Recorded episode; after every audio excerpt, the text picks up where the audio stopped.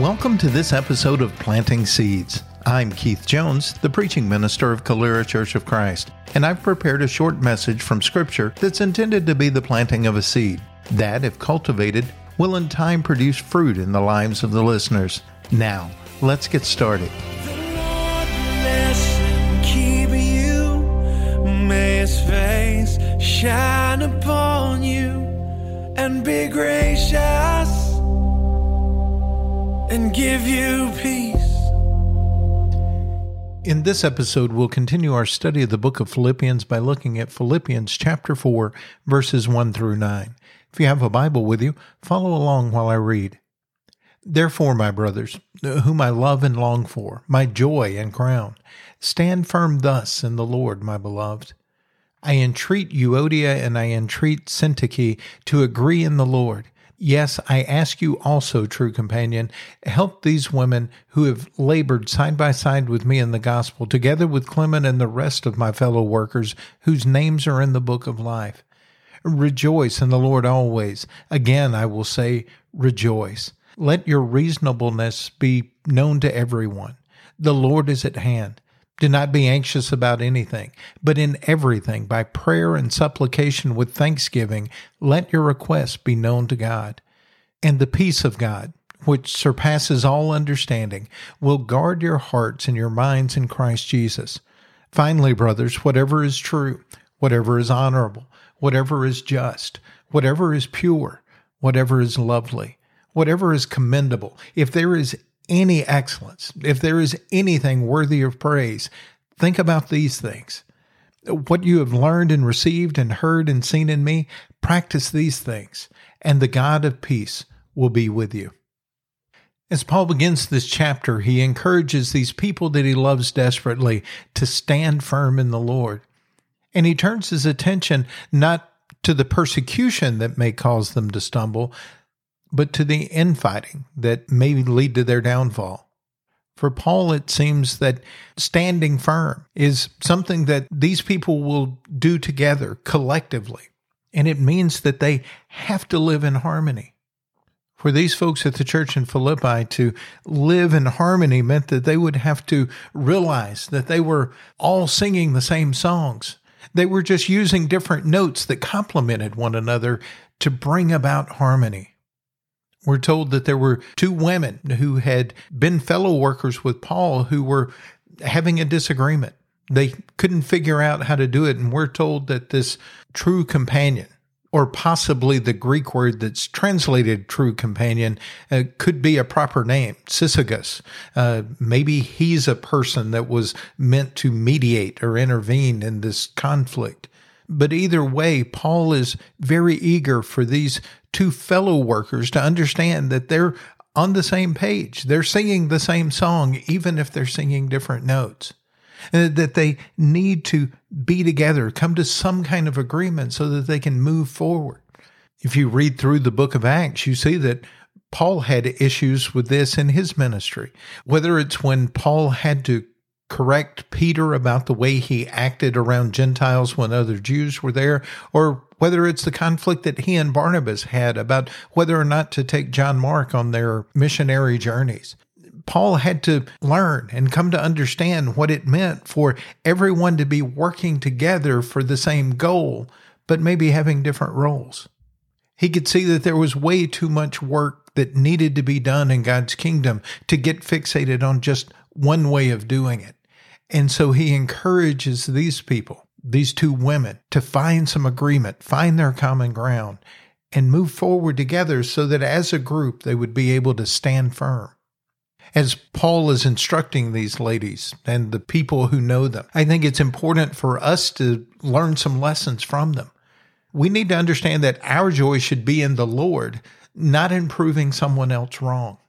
Paul says, Rejoice in the Lord always and rebukes the people who can't get along with each other. But far too often, we find our greatest happiness in putting someone else down and showing them that we were right. Our salvation's not based on winning an argument or getting our way. If we can't learn to live with people, to find peace with others, Jesus is not going to force us to live with them forever. if we can't find a way to live at peace and harmony with others, we're not standing firm, but we're giving in to the temptations of Satan. For Paul, the ability of Christian brothers and sisters to live in peace was foundational to their effectiveness. Very often, when we find ourselves in conflict, we're very anxious and we're trying to get the circumstances to work out the way that we want to, and we fear that they may not. But Paul says, be reasonable and let that reasonableness be known to everyone. The Lord is at hand, and we shouldn't be anxious about everything. But in every situation, we should be praying and asking God with thanksgiving the things that are on our hearts, the things that we desire. We should be making those known to God. And Paul says, when you do it that way, rather than fighting with one another, the peace of God, which surpasses all understanding, will guard your hearts and minds in Christ Jesus. Paul says, don't be anxious for anything, but unfortunately, too often we attempt to deal with the anxiety that's produced in conflict by avoiding the problems rather than achieving peace. Achieving peace is finding solutions, not just trying to prove to others that we're right. And Paul mentions gratitude here.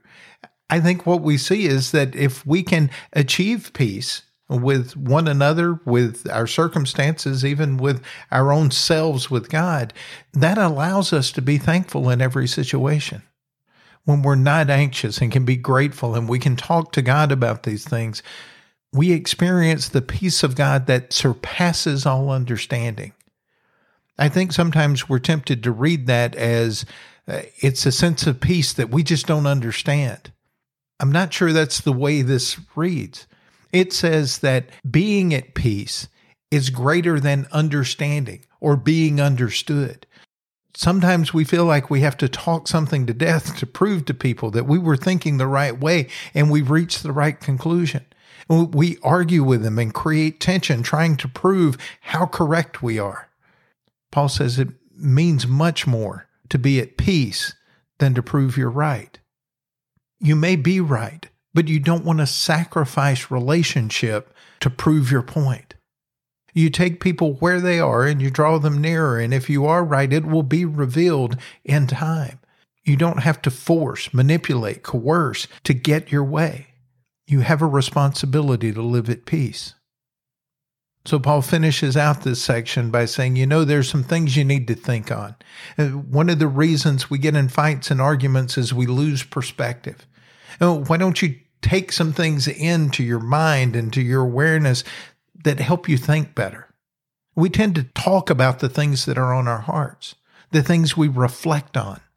These form our philosophy, our outlook on life, how we approach our decision making. What you think determines who you are and what happens to you. Your thoughts have the power to determine how you see yourself, other people, and the world. Your thoughts have the power to determine your actions, your behavior, and how you respond to others. Your thoughts are directly linked to the type of person you become. So Paul says, if it's true, think about that. If it's honorable, if it's just, if it's pure, think about those things. Things that are lovely, commendable, anything that's excellent anything that's worthy of praise, let your mind dwell on those things. It will shape the type person you become. Those thoughts will be shaped into actions. Put into practice, Paul says, the things that you learned, received, heard, and saw in Him. When you have the right frame of mind and you're doing the right actions, you will experience the peace of God very often as we look through this passage, we separate verses 4 through 7 and verses 8 and 9 as almost two completely separate things from the rest of the letter. But as Paul writes these things, he's talking about conflicts in the church and how that it is important to rejoice in the Lord rather than being right. It's important to have a right kind of thought life and right practices so that when there is conflict, you're able to achieve peace and reconciliation rather than tension and anxiety. I want to be clear. I'm not talking about giving in to everyone and letting them do or think whatever they want to just to keep peace. We're talking about agreeing in the Lord, rejoicing in the Lord in His rightness rather than our own rightness. And we want to stand firm with God, but we want to commit together to do that so that we can live in peace and harmony. There's too much craziness in this world. There are too many outside influences pressing on the people of God for us to be fighting with each other inside our churches. We should be standing firm together, living in harmony, experiencing the peace of God. Many of us crave peace in our life. We hate the turmoil. We just wish things would be more calm. To achieve that, are we willing to follow the teachings of Paul? Thank you for listening. You can find more of these messages on our website, CaleraChurchOfChrist.org, or subscribe to the podcast on your favorite podcast app. You can also like us on Facebook and follow us on Twitter.